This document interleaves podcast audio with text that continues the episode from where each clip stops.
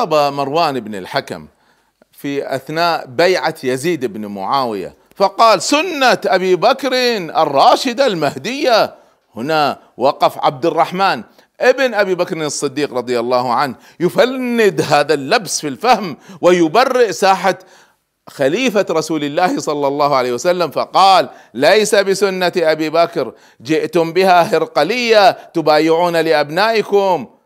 يقول الإمام ابن عطية الأندلسي الشورى من قواعد الشريعة وعزائم الأحكام. من لا يستشير أهل العلم والدين فعزله واجب هذا ما لا خلاف فيه. الإمارة عقد بين الحاكم والشعب ولا عقد بلا رضا ولا رضا بلا شورى ولا شورى بلا حرية. الشورى ليست أن نختار الحاكم فقط الشورى مشاركة الشعب للحاكم. في القرار وفي الرأي. ترك الشورى ليس عدولا عن الأفضل بل عدول عن الواجب. استعادة الشورى هو موضوع حلقة اليوم من قصة وفكرة وشخصيتنا العظيمة اليوم هو الحسين بن علي رضي الله عنه الذي ثار من أجل استعادة الشورى.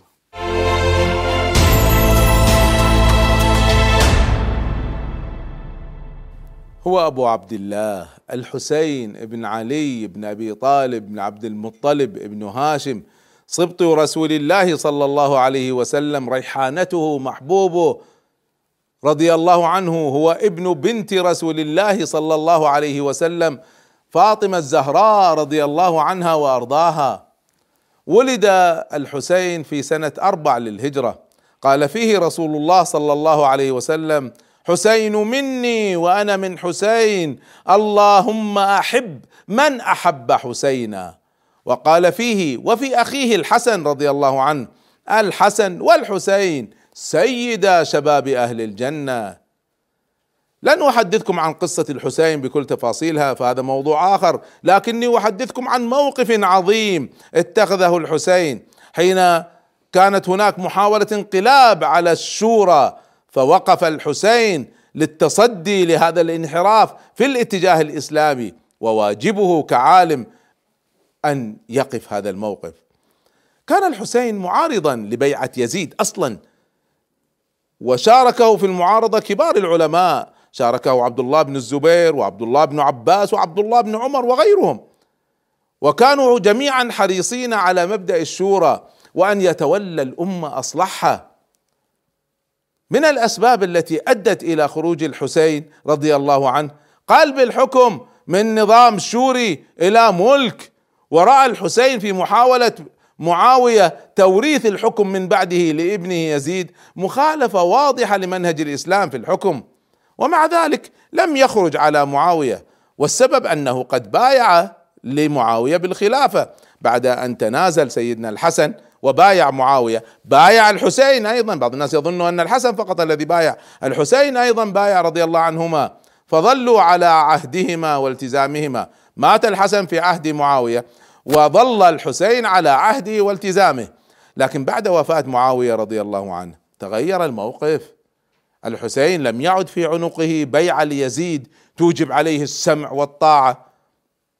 ويدل على ذلك محاولة والي المدينة الوليد بن عتبة أن يأخذ البيعه من الحسين بن علي وعبد الله بن الزبير يأخذ البيعه ليزيد ابن معاوية.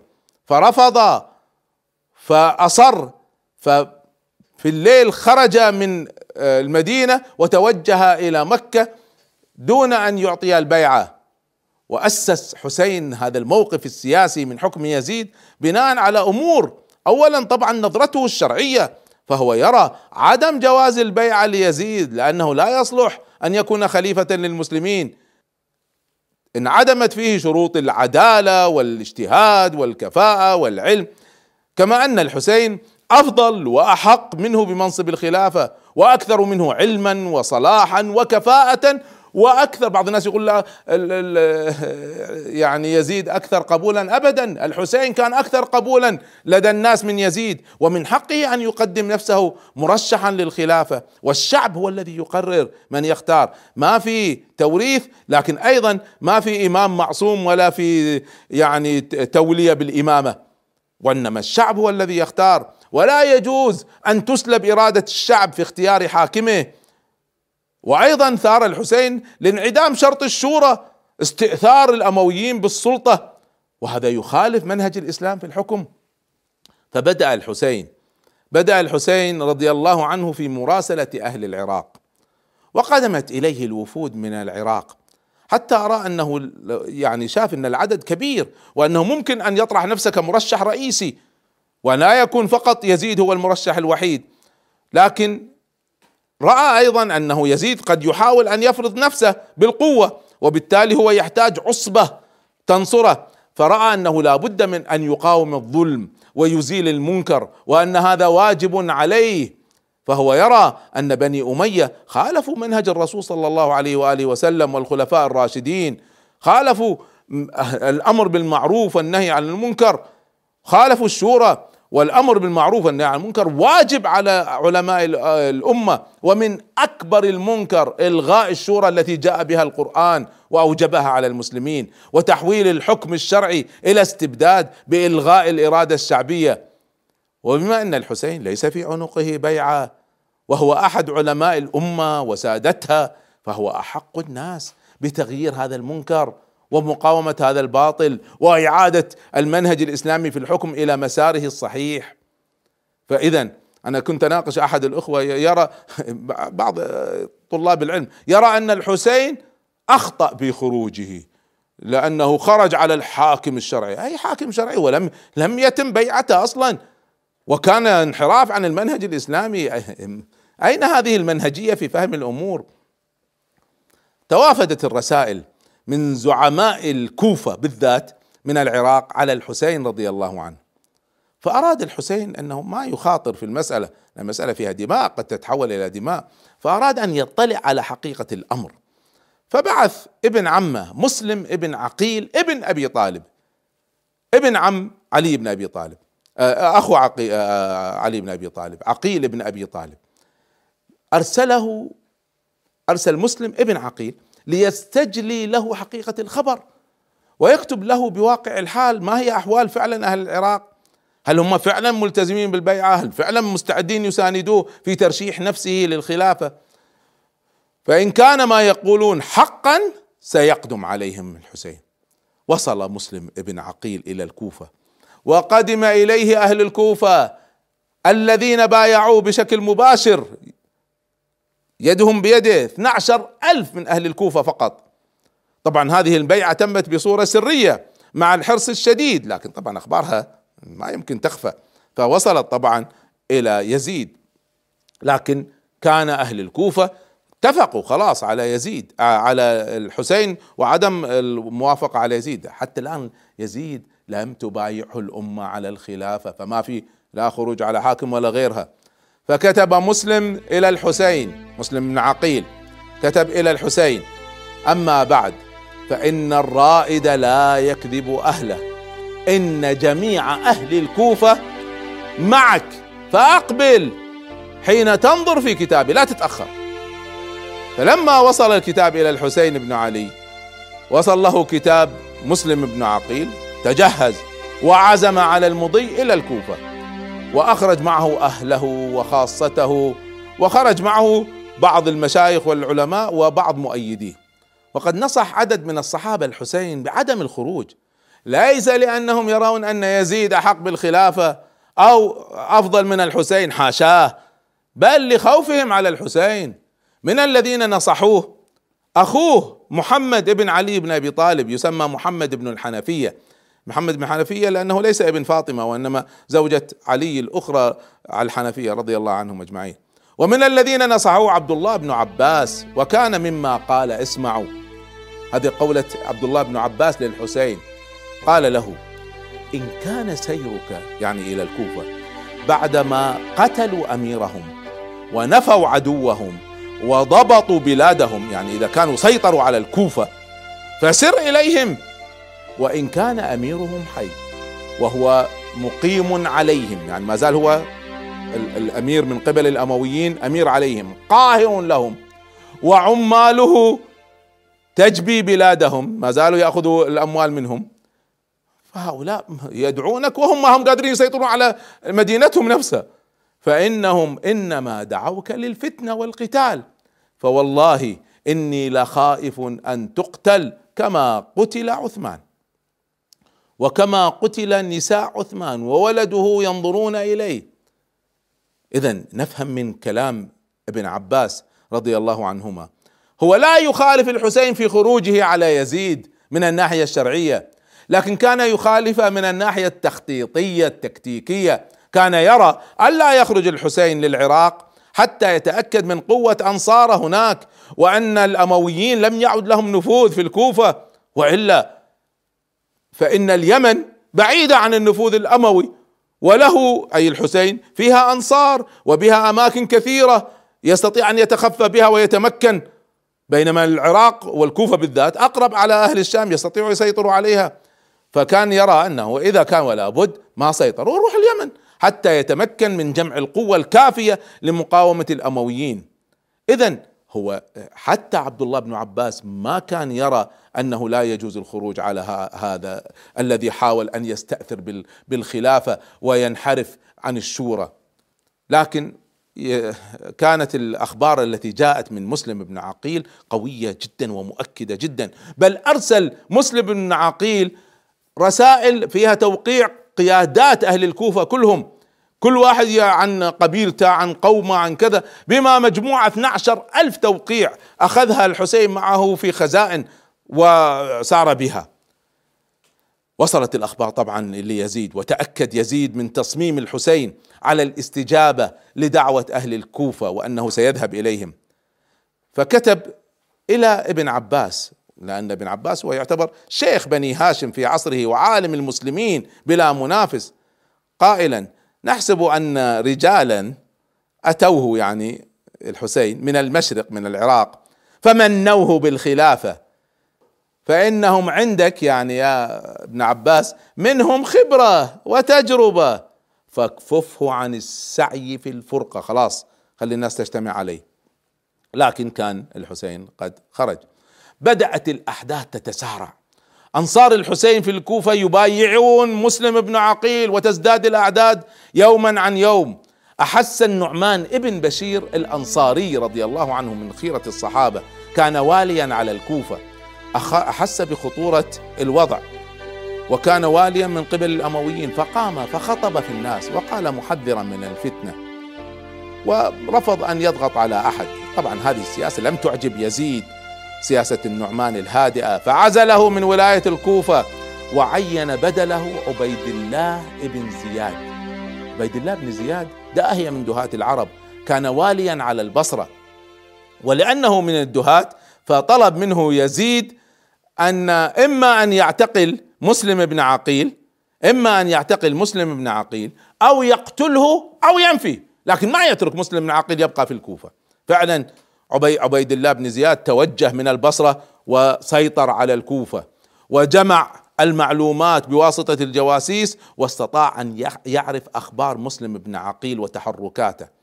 كما ألقى القبض على هانئ ابن عروة الذي كان يؤوي واحد من كبار أهل الكوفة كان يؤوي مسلم بن عقيل في داره. وصلت الأخبار لمسلم بن عقيل بخبر اعتقال هانئ بن عروة. فهنا عرف إن أمرهم انكشف.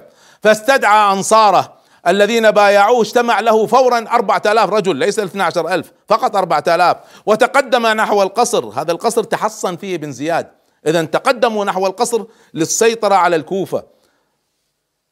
ابن زياد ما كان فقط في القصر وحده جمع في القصر بدهاء ومكره جمع قادة أهل الكوفة وجوه أهل الكوفة وطلب منهم أن ينصحوا الجيش اللي مع مسلم بن عقيل ويثبطوهم ولم يكتفي بهذا. ما كان الأمر مقصورا على الأمراء فقط بل حتى النساء حتى النساء كان لهن دور. كانوا في جابهم في القصر وكان لهن دور في إضعاف عزيمة المناصرين لمسلم بن عقيل. بل جمع الآباء وكبار السن ينصحوا أولادهم والكل بدأ يثبط في هذا الجيش والقتال بدأ. وبدأ هؤلاء الناس اللي حوالين مسلم بن عقيل يتفلتوا. قصة طويلة خلاصتها أن مسلم بن عقيل صار وحيدا. استطاع أن يفر ويتردد في طرقات الكوفة ثم ألقت عليه شرطة ابن زياد القبض ثم ضرب عنقه وألقي عنقه. رحمه الله تعالى آه، رأسه ألقيت من من أسفل القصر ثم رموا جسده وراءه ولا حول ولا قوة إلا بالله. هكذا فعلوا مع مسلم بن عقيل بن أبي طالب وقتلوا أيضا هانئ وكل الذين مسكوهم من أنصار مسلم بن عقيل. هذا كله والحسين لا يدري ماذا يجري هو في الطريق. ماذا فعلوا مع الحسين؟ ودوره في إصراره على الاسترداد لهذه الشورى التي انتهكت هو حديثنا بعد الفاصل إن شاء الله.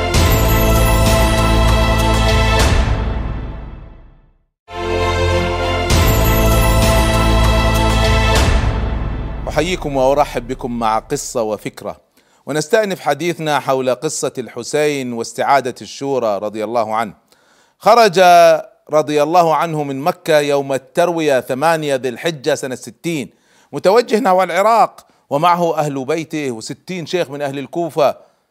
طبعا في هذه الأثناء كان ابن زياد ذكرت لكم قد تم تكليفه بإدارة الكوفة فاتخذ بعض التدابير حتى يمنع أهل الكوفة أن يستقبلوا الحسين. وأصبح يعني وضع حواجز وحراس في الطرق ممنوع أحد يدخل أو يخرج من الكوفة. وأصبح من يفكر في نصرة الحسين يتوقع القتل داخل الكوفة. الحسين رضي الله عنه بدأ يسير لكن لا يدري ما يحدث هناك. لكن بدأ يشعر أن الأمور تسير سير غير طبيعي في الكوفة. لما وصلته الأخبار من الأعراب أنه لا أحد يدخل ولا أحد يخرج من الكوفة اطلاقا.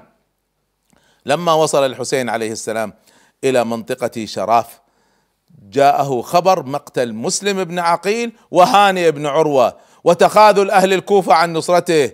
طبعا هذا الخبر المفجع المؤلم وقع على الحسين وقع شديد. هؤلاء أقرب الناس إليه. قتلوا أنصار الذين في الكوفة. تركوهم تركوهم يقتلوا تخاذلوا عن نصرته. فلما وصله الخبر جمع من معه وأبلغهم بما حدث. وقال من أحب أن ينصرف فلينصرف. طبعا خلال طريقة آلاف الناس انضموا إليه. من من كل مكان يؤيدون ترشيحه لأن يكون الخليفة. فلما وصلهم الخبر هرب الناس وتفرقوا يمينا وشمالا. الذين بقوا من الذين ثبتوا معه قالوا له ننشدك الله أن ترجع فإنه ليس لك بالكوفة ناصر. نحن نخاف عليك أن يكونوا هم عليك. فهنا بنو عقيل إخوة مسلم بن عقيل اللي قتل قالوا والله ما نبرح حتى ندرك ثأرنا أو نذوق كما ذاق مسلم ابن عقيل. وهنا أصر الحسين أن يكمل وانصرف مزيد من الناس عنه ولم يبق معه إلا الذين خرجوا معه من مكة. أهله وستين شيخ. لما وصل الحسين إلى كربلاء وإذ بجيش يقود عمر بن سعد قائد الجيوش أو أحد الجيوش اللي عند الأمويين تحيط به ويطلب منا التسليم باسم عبد الله بن زياد. فهنا طلب المفاوضة معه فالتقى معه الحسين قال يا عمر أنا مرشح للخلافة. وقال له إيش دليلك؟ قال له شوف هذه الصناديق مليانة بتواقيع من أهل الكوفة. اتركوني. إذا يريدوني أكمل ما يريدوني أرجع. فأرسل إلى ابن زياد عمر بن سعد أرسل لابن زياد قال لا يسلم. فجاء له قال له عمر بن زياد مصر إنك تسلم. قال الحسين أنا أعطيكم اذا ثلاث اختيارات. الاختيار الأول اتركوني أرجع إلى مكة. الاختيار الثاني اتركوني أذهب إلى أحد الأماكن اللي فيها جهاد وأجاهد مع المسلمين. والاختيار الثالث خذوني إلى يزيد في في دمشق. أنا أتفاهم مع يزيد. فعمر بن سعد فرح. ما كان يريد قتل الحسين فرح. فأرسل ابن زياد قال انتهت المشكلة هو موافق على هذا. عبد الله بن زياد قال والله صحيح انحلت المشكلة. هنا ابن الجوشن اللئيم قال له لا لا توافق. هذه حيلة سياسية. قول له ينزل على قرارك أنت ابن زياد. إذا وافق إن أنت تصدر القرار فيه عندها وافق. فأرسل إلى عمرو بن سعد قال له لازم يوافق على قراري. فهنا الحسين رضي الله عنه رفض. قال والله ما أنزل على قرار ابن زياد. من هو ابن زياد حتى تفاوض معنا. تفاوض مع أنا مرشح خلافة مع مرشح خلافة. فلما أصر أصدر ابن زياد القرار بالهجوم عليهم. وجاءت الحرب جاءت الحرب. قبل أن تبدأ الحرب حدث موقف هنا جميل. نسجله للحر ابن يزيد رحمه الله تعالى. فعندما تأكد هذا الحر أحد القادة في جيش ابن زياد. قال الحر لعمر بن سعد أصلحك الله. هل أنت ستقاتل هذا الرجل؟ قال نعم. سنقاتله قتال والقتال طبيعي أن تقع فيه رؤوس وتسقط وتقطع فيه أيادي. هنا الحر ضرب فرسه وانطلق نحو الحسين وانضم إلى جماعته وقال يا أهل الكوفة دعوتم الحسين إليكم حتى إذا أتاكم أسلمتموه. يوصل رساله لأهل الكوفة. وزعمتم أنكم ستقاتلون بأنفسكم نيابه عنه ثم تركتموه ليقتل. ومنعتموه التوجه في بلاد الله العريضة الواسعة. يكلم عمر بن سعد وجماعته. وحلتم بينه وبين الماء الفرات. منعوا عنا الماء على فكرة. حتى صاروا عطشا. بئس ما خلفتم. محمدا في ذريته. لا أسقاكم الله يوم الظمأ الأكبر. إن لم تتوبوا وتتراجعوا عما أنتم فيه. هذا واعتذر الحر للحسين عما حدث. قال له والله ما كنا نعرف ان أنت نازل مرشح وسامحني على موقفي. وقبل الحسين عذره. وانضم وقاتل مع الحسين. لما لامه بعض أصحاب الحر لاموه على أنه ذهب إلى الحسين قال لا والله أنا أخير نفسي بين الجنة والنار. ووالله لا أختار على الجنة غيرها ولو قطعت وحرقت. هذا يذكرنا بموقف بعض الجنود والضباط الذين رفضوا الوقوف مع الطغاة ووقفوا مع حق الشعب في الحرية والكرامة. والآن المعركة كانت على وشك أن تبدأ في صباح يوم الجمعة. العاشر من محرم سنة 61 هجرية نظم الحسين رضي الله عنه أصحابه وعزم على أن يحمي أصحابه ويدافع عن نفسه. ما قاتل دافع. وكان معه 32 فارس و40 واحد يقاتل على أرجلهم. وفعلا هجم الجيش جيش كبير أمام أشخاص قليلين واستطاعوا فعلا أن يقتلوا فيهم. حسين نفسه ما كان يقاتل كانوا الكل يحميه. فلما وصل إليه جيش عمر بن سعد الكل كان رافض أن يقتل الحسين. كل واحد يصل ويبتعد. حفيد الرسول صلى الله عليه وسلم الكل يبتعد. هذه الآن نحن نتحدث عن قصة مقتل الحسين نفسه. فهنا لما شاف ابن الجوشن أن الكل خايف تقدم بنفسه وقتل الحسين. وقطع رأسه ثم أخذوا الأسرى من بينهم نساء الحسين وأرسلوهم مع الرأس إلى يزيد. ممن قتل بين يدي الحسين بن علي رضي الله عنهما أبو بكر ابن علي بن أبي طالب وعثمان ابن علي بن أبي طالب وأبو بكر ابن الحسن ابن علي بن أبي طالب. كلها أسماء تدل على حب آل البيت للخلفاء الراشدين. ما في عداء بين أهل البيت وعمر وأبو بكر هذا كله وهم. هكذا. فالمسؤول عن دم الحسين هم أهل الكوفة الذين خذلوه وعبيد الله بن زياد الذي كان أصر على أن يقتله. وتثبيت ملك عضوض ولو على حساب دم الحسين عليه السلام. وعمر بن سعد الذي كان قاد الجيش ضد الحسين. و يعني نفس ابن عمر تعلقت بالدنيا وحب الإمارة لذلك أطاعهم. وأيضا طبعا لا شك يزيد ابن معاوية الخليفة فيما بعد كان مرشح أمامك مرشح آخر دع الناس يختاروا. كان من المفترض أن يصدر هو الأوامر المشددة بعدم التعرض للحسين بأي حال من الأحوال. ليس كما يفعل الطغاة كل من يعارضهم قتل وسجون وكل إعلام يخالفهم قمع. هكذا يتأسس الاستبداد في أجواء الحرية تنهض البلاد.